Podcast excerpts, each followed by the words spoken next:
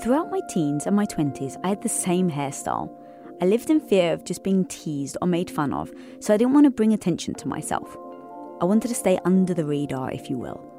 I mean, God forbid I took a risk and got negative feedback, right? So I just played it safe. Safe with my hair, safe with my clothes, safe with my accessories.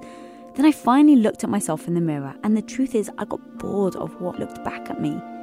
I felt like I was growing and transforming mentally, yet I wasn't seeing that reflecting back at me in the mirror. So I asked myself, what on earth was I afraid of? I was no longer at school, so the bullies couldn't affect me. I was more experienced in business, so I no longer felt intimidated in meetings.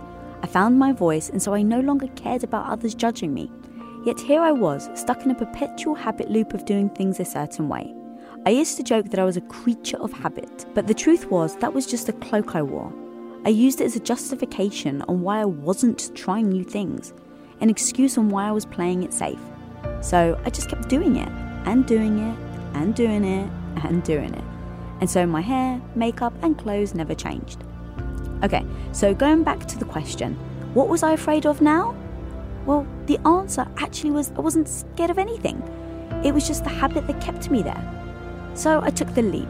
I started having fun, painting my nails, shaving my hair, wearing edgy clothes, and what I noticed was just like my mental growth had an impact on me changing my physical appearance, my physical appearance was now actually having an impact on my mental growth. I was feeling even more confident, even more self assured. It really had come full circle. So, this realization led to the next most impactful question for me What other habits had I adopted that were actually holding me back? Well, the truth is, I wouldn't know until I actually worked to break them. So, I have decided question everything. Question my habits and change them on the spot to see what outcomes I get. Because let's face it, the worst thing that can happen is I don't like it and I go back. But the best thing that can happen? Well, well, now that can change everything.